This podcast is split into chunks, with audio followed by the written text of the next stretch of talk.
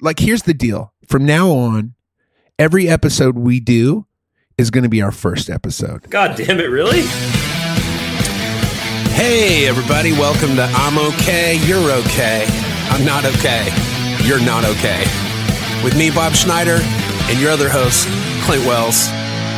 You're welcome. Well, welcome to episode one of I'm Okay, You're Okay, I'm Not Okay, You're Not Okay. And uh, we are gathered here today, dearly beloved, to. Uh, We're breaking the podcast world wide open. We're basically taking the podcast world, which is like a giant egg, and we're hitting it on the side of the pan, and we're going, and out is pouring episode one of I'm okay, you're okay, I'm not okay, you're not okay. And guess what the world is doing? Salivating because they want that delicious, eggy flavor in their ear hole now and for the rest of this episode. They just want to enjoy it with that ear tongue. They want that ear tongue all over this eggy fucking flavor. Dude, they want to get their fucking tongue all over this eggy episode, dude. I swear to God, man. Oh my God, it's so fucking moist up in this bitch. I swear to God. Thank you, Clint, and thank me, Bob, for putting this fucking goddamn soft boiled piece of fucking eggy goodness out into the goddamn universe. Jesus Christ. it's called it's a little thing called the Lord's work, and we're doing it. Dude, here's what the Lord said I'm to wait 2,000 years for that eggy episode. and dude, time has come, dude. The fucking timer, God's timer, he went like this. Guess what kind of timer it was? It's an egg timer. It's an egg timer. he fucking 2,000 years. Ding. Here and we are. fucking dude, I don't know how, if you know how big God's mouth is, but it's gross. Dude, it's so fucking big and gross. Dude, God's mouth. Fuck that, dude. It's the universe. That's too big. Dude, if you got a mouth and you know you want to give God a kiss, good luck. He ain't gonna feel it. It's a pebble in a waterfall. Dude, it'd be like a bacteria of a bacteria trying to kiss your lips. You're not feeling that. You sure aren't. You sure aren't, dude.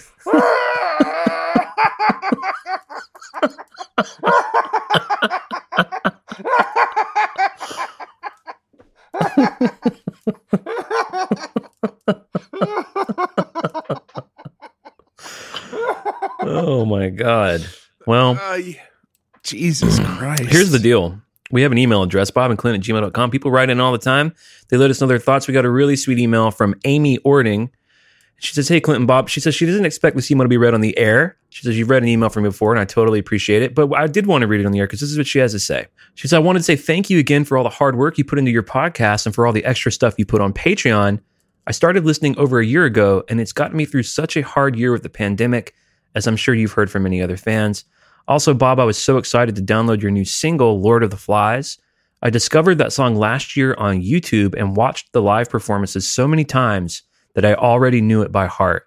But being able to purchase it, download it really made my day. One last question Do you guys have a particular album, song, or artist that originally you strongly disliked but later on loved? She says, For me, it was REM. Peace out, daddies. Amy from Chicago. I thought that was cool because, first of all, thanks, Amy. I'm really glad that joking about fucking periods and doing uh, British accents helped you in the pandemic. Doing the show helped me in the pandemic. Hearing that it that it was uh, that energy's in a nice little feedback loop makes me happy. Number two, I'm glad that you enjoyed Lord of the Flies because we had this conversation. This email was sent, by the way, Bob, before our last conversation, where you were basically saying people are talking about how much they love Lord of the Flies, and you're like, "Well, I've been playing it for a while." Well, she is definitely one of these people who picked up on how cool that song was before you put it on the album. I thought you might like to hear that. Um, any of that before we talk about an artist or a song that we hated and now we love? Well, I, I want to remind Amy if she want and I appreciate it. I'm glad you love that song. I do too. I love the whole album. You can get the whole album, including Lord of the Flies, if you join my Patreon on the Song Club. So if you go to patreon.com backslash Bob Schneider, you can join that Patreon along with this one, which is at patreon.com backslash IOK. I'd join both. I'd join both. But if you join the Song Club, you can get the whole album. You can download it today along with all the rest of the songs on the album, which turned out great. And uh, I'm glad you like it. Very proud of it. Clint played on uh, most of it. So So Turned out great. Her last question, which I think is an interesting topic for the show for our first episode here. Uh, do you guys have a particular album, song, or artist that originally you strongly disliked, but later on loved? yes. Okay. So I, for some reason or other, hated this guy. Like I saw, I saw him play somewhere. I thought he was a hipster artist or something. I just didn't get it or whatever it was. And I was just like, yeah, fuck that guy. And I never listened to his music. And then one t- one day I had the CD because back in the day when I would go to record stations, this was back in the 90s and early 2000s when I was going to radio stations, you would you would do your thing at the radio station. At the end of the at the end of the uh, interview or whatever, they go, "Oh, we've got this closet filled with CDs. You can take anything you want." Because you know, record companies would send their CDs Like to the radio station, Yeah. promos, whatever. And so you would get CDs, and I would, I would you know, you'd walk out with like five or ten CDs, and and I so I had a CD by this band that I thought sucked, and I was like, you know what? I wasn't doing anything one day. Let me put this CD in, and I put it in. I was like, maybe I should give this guy a listen before I hate him. I put this CD in, and halfway through the first song, I had to sit down and sat there and listened to the entire CD sitting there in awe of how good this CD was. It's one of my favorite CDs of all time. And the CD was called Whatever and Ever Amen. And the band was called Ben Folds Five. And before that moment or before that day, I had nonstop talk shit about that band. And then after that, he became one of my favorite songwriters. He was in the song club for a minute, right? A couple of weeks at least. He was in, in the song club for a minute, yeah. I don't think he could cut it. He was a little too busy, I think. it's weird that I have had some very sort of famous or successful songwriters and songwriters that I really admire, including him in the song game here and there throughout the years. hmm And they've never lasted more than two or three weeks. Patty ever. Griffin, the same deal. Yeah. I and I don't know why that is, but it's definitely the case. Some people do not write the way that you and I do, and the way that a lot of people who can last in the song game.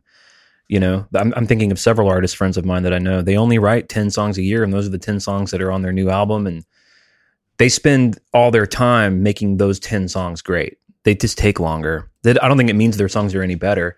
My best songs were written really fast. And that's one of the reasons I thrive on the song game. And I'm writing three to four songs a week in addition to the song game, just with my all my other shit going on. So, but some people just don't write that way. I think they want to try to crack into it.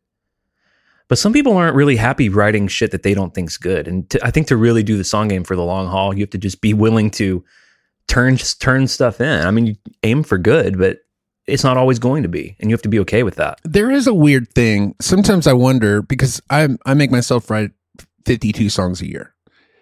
That's the baseline amount of songs I write.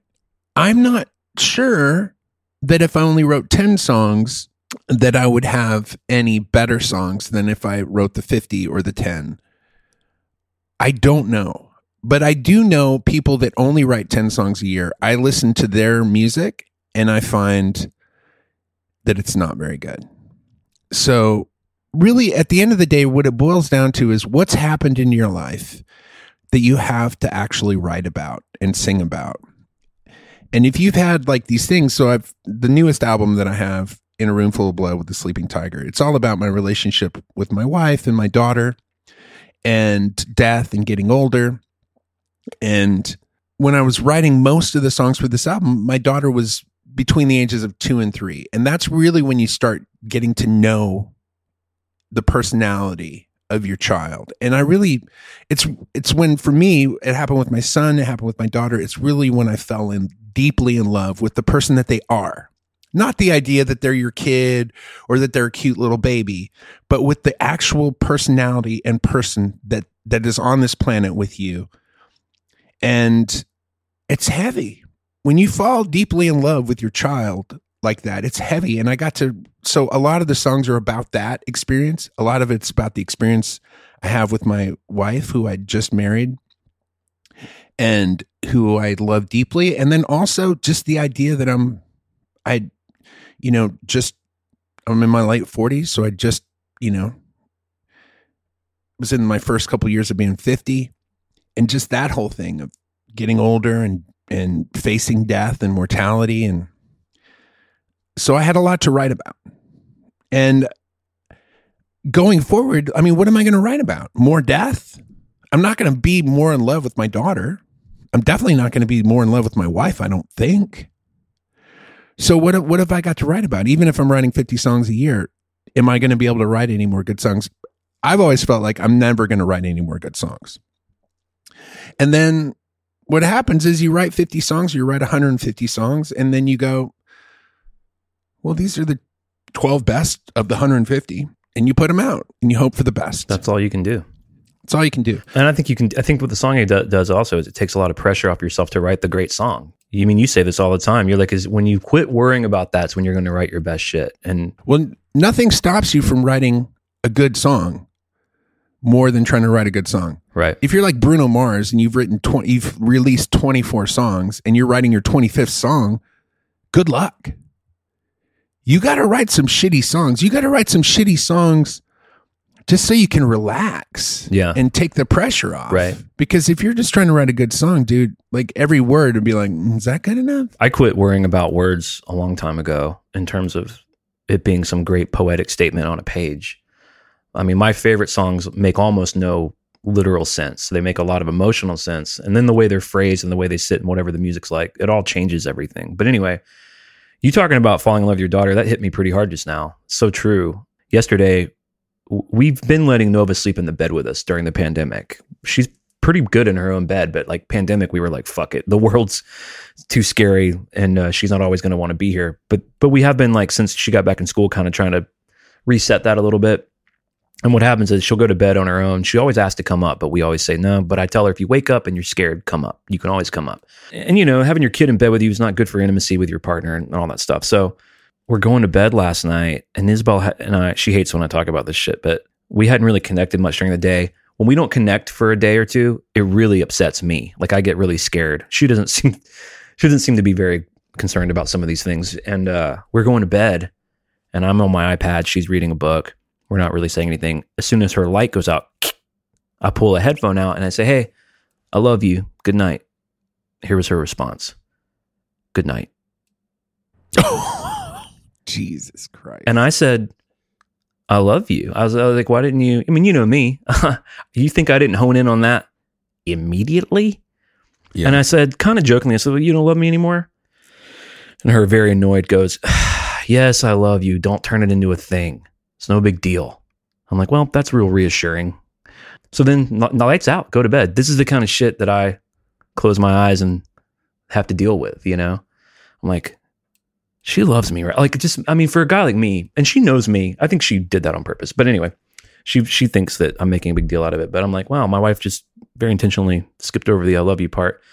So that night, I was up late and I couldn't sleep, and I'm just looking at my phone, and I didn't see my daughter come up, and I just see something move right by my face, and it was her, and she's going, Dad, I'm scared. Do you mind if I come in the bed? And I'm like, get in here, babe. And I was laying there crying because I'm like, my daughter loves me. And she might be the only person on the planet who loves me the way I really want to be loved by people. And that's her, you know, that's not just because she's my baby. Like she she thinks I'm funny, she thinks I'm talented, I amaze her, and she fucking loves me. And when she's scared, she wants to be near me. And if that's not worth writing an album for, I don't know what is. Yeah. I think about that too. Like we were having dinner last night and I was joking around and I was like, Scarlett, I'm so glad that you love me more than mommy. and she's like, she's like, "Oh no, no, no, Daddy, I love you both the same." And then she's like, "I know, I know, you're just saying that so because you, are so nice and you don't want to hurt mommy's feelings." But I've and she, trust me when I say this, she definitely loves my wife more than me, but she loves me a lot. Yeah, like she loves me plenty.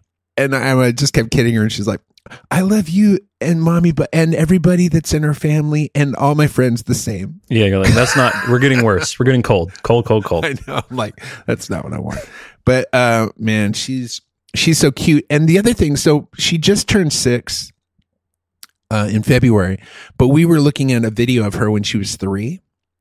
The, I'm so glad that we have like video of her. Mm-hmm um, throughout her whole life because we watched this video of her when she was three, and she's the exact person that she is now. Now, we didn't know exactly who she was when she was three, and we didn't know who she was when she was one and a half. Now we're getting to really know who she is at six. She's always been the same person. And same with my son. Like the personality that you're born with, that's just who you are. And then obviously your environment affects a lot of things, but it just, you're born who you are. Yeah. It's so incredible. if you're a parent, if you have a kid and you and you're paying attention, that's that's something that's just inescapable. If you're paying, if you're yeah. paying attention, because we have the same experience. When they're three is when they really start to become who they're going to be, but they don't have as many motor skills, they're less mobile, and you can't you can't suss it out, and you don't know yet. By and we're about to crack into seven, and every year just becomes my favorite year. Right. But yeah, when you see it now and you start to re-engineer that, reverse engineer it back into like old videos and stuff, you're like, holy shit. Yeah. It's amazing, right? I mean, when like she was a baby, she never slept. And she didn't have right. colic or anything. She just didn't sleep. Now she's seven and it's like she she wants to be awake. She wants to read. She wants to stay up. She wants to talk. She hates to sleep. She's like me. And it's like, well, that's what you were like when you were a baby. Same deal. Except now she can talk about it. Yeah, it's it's pretty cool. Yeah, it's it pretty cool. cool. The thing about being a, a parent and and watching your kids grow up, you get a lot of questions answered. The other thing I found to be really revealing about having kids, and it also softened my my uh, relationship that I had with my parents, is that I know as as shitty as my parents were as parents, they loved me. Like there's a love that you have for your kids that you just have. And even if you're a shitty parent, they're like I know that my parents loved me. And I've spent most of my adult life just punishing my dad, especially, but my mom as well for for letting shit go down.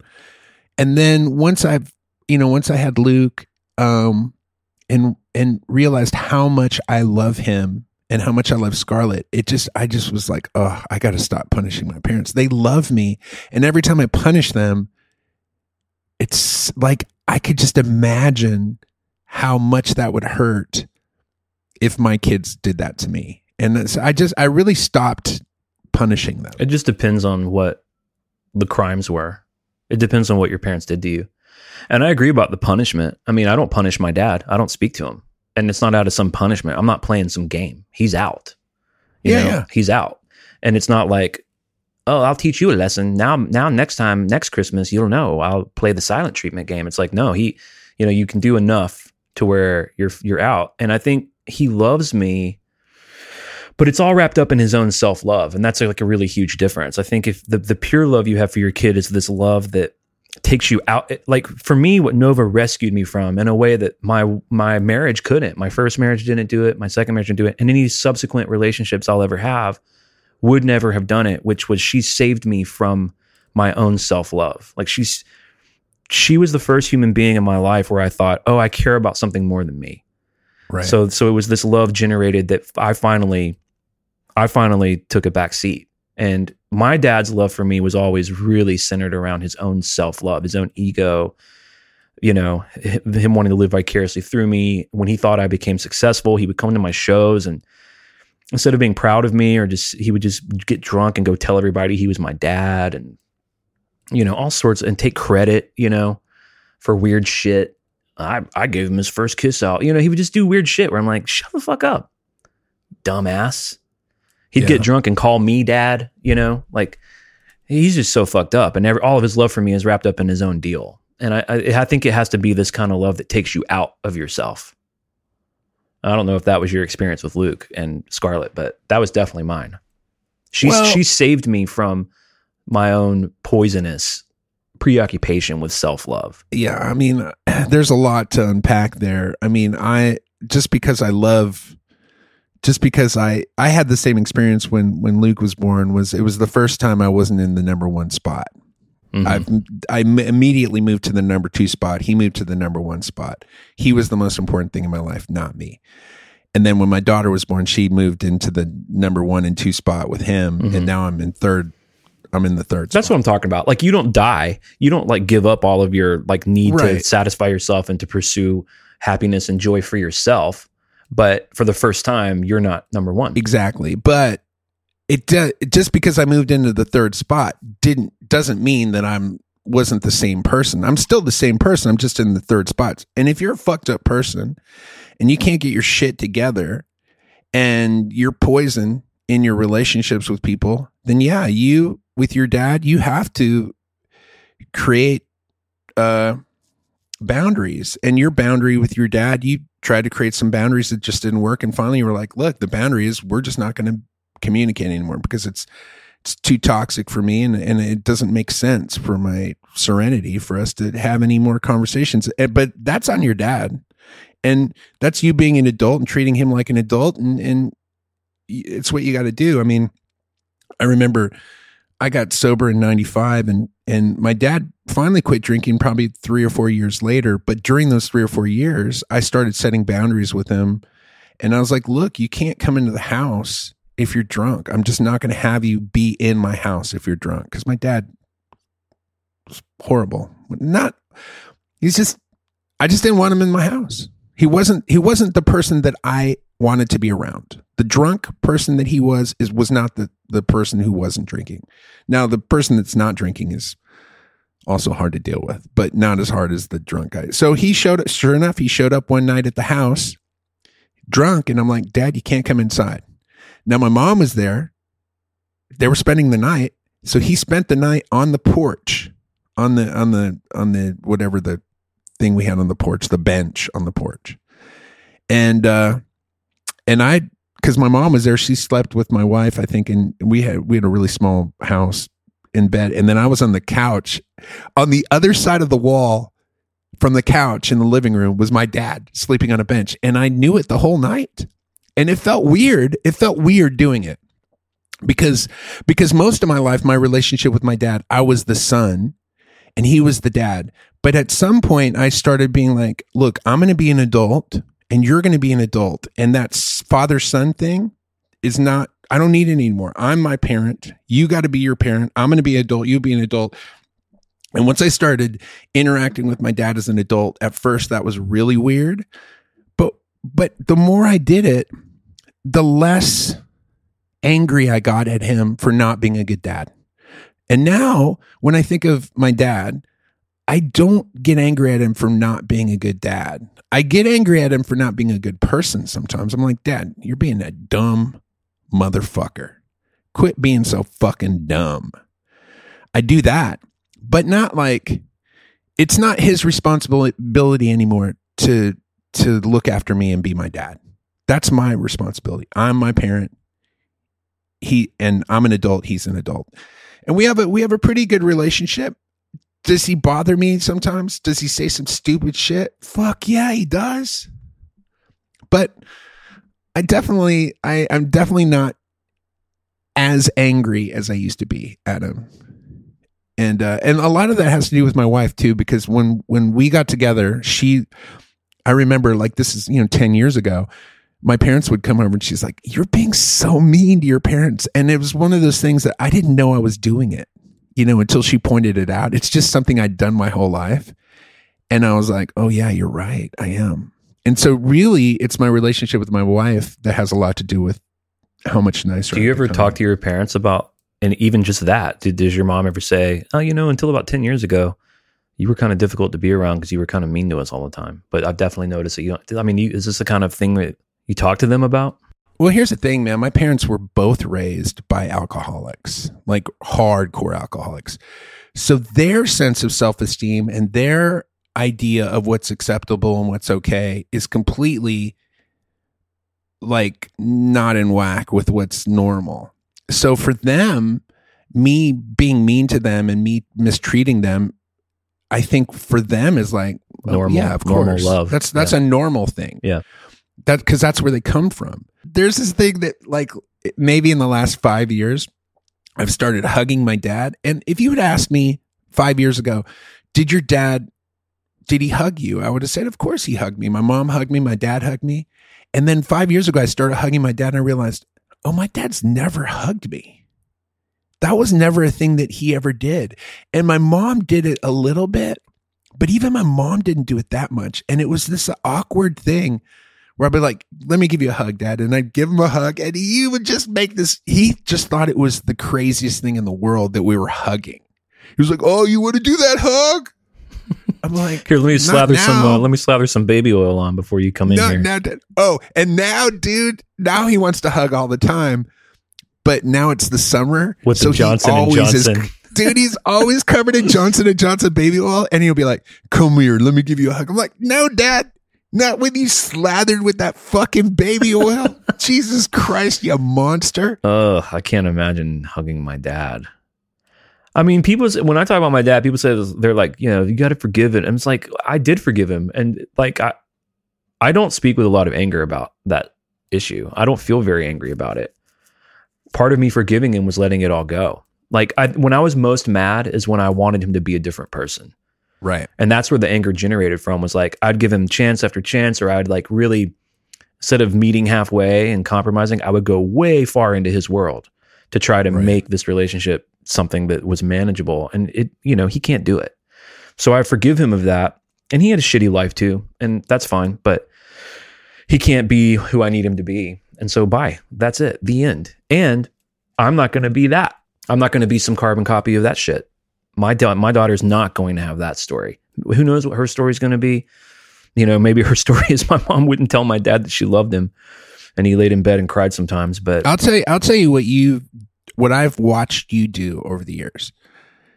You're in it to fucking learn and win it, dude. A lot of people in your shoes, I don't think would still be like I don't.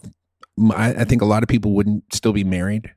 I think you've you've weathered some real serious storms in your relationship, and I think, and I know for a fact that your daughter is going to benefit from you sticking around no matter what. Like you've just said, look, I'm going to learn, I'm going to grow, I'm going to change, I'm going to do, I'm going to be here. And you, dude, that's the greatest gift you can give your daughter because at the, when she starts dating in a few years, she's going to be looking for somebody like you yeah, that loves her, that cares for her, that will stick around and will be there through thick and thin. She's not going to look for some dude who fucking skipped out on her just fucking abandoned her, which is like, that's the worst thing you can do to your kids. yeah, I think about that all the time. And that actually did in this last minute we have that kind of circles back to what you started talking about with writing your album. Is this this love that it, it takes you out of that hot seat? I mean, I the things that I've endured in my marriage, yeah, without my daughter being there to remind me of why I'm doing it all anyway. Yeah, I don't know how long we would have made it. I really don't know. And I'm, I think Isabel would agree with that. And I think she has her own, she comes at it from her own side of it too. I think she's really made a lot of sacrifices in her life to keep us together. I mean, she she kept us together through some really dicey shit that you know about and she's in a lot of ways the hero of our family. And we all feel really committed to our family. And so that that's just more important. The end, Right. you know, like and I think we have this idea of like we're just so in the fucking weeds of parenthood and like this stage of our lives that there's almost a sense of like let's not do anything rash until we can breathe.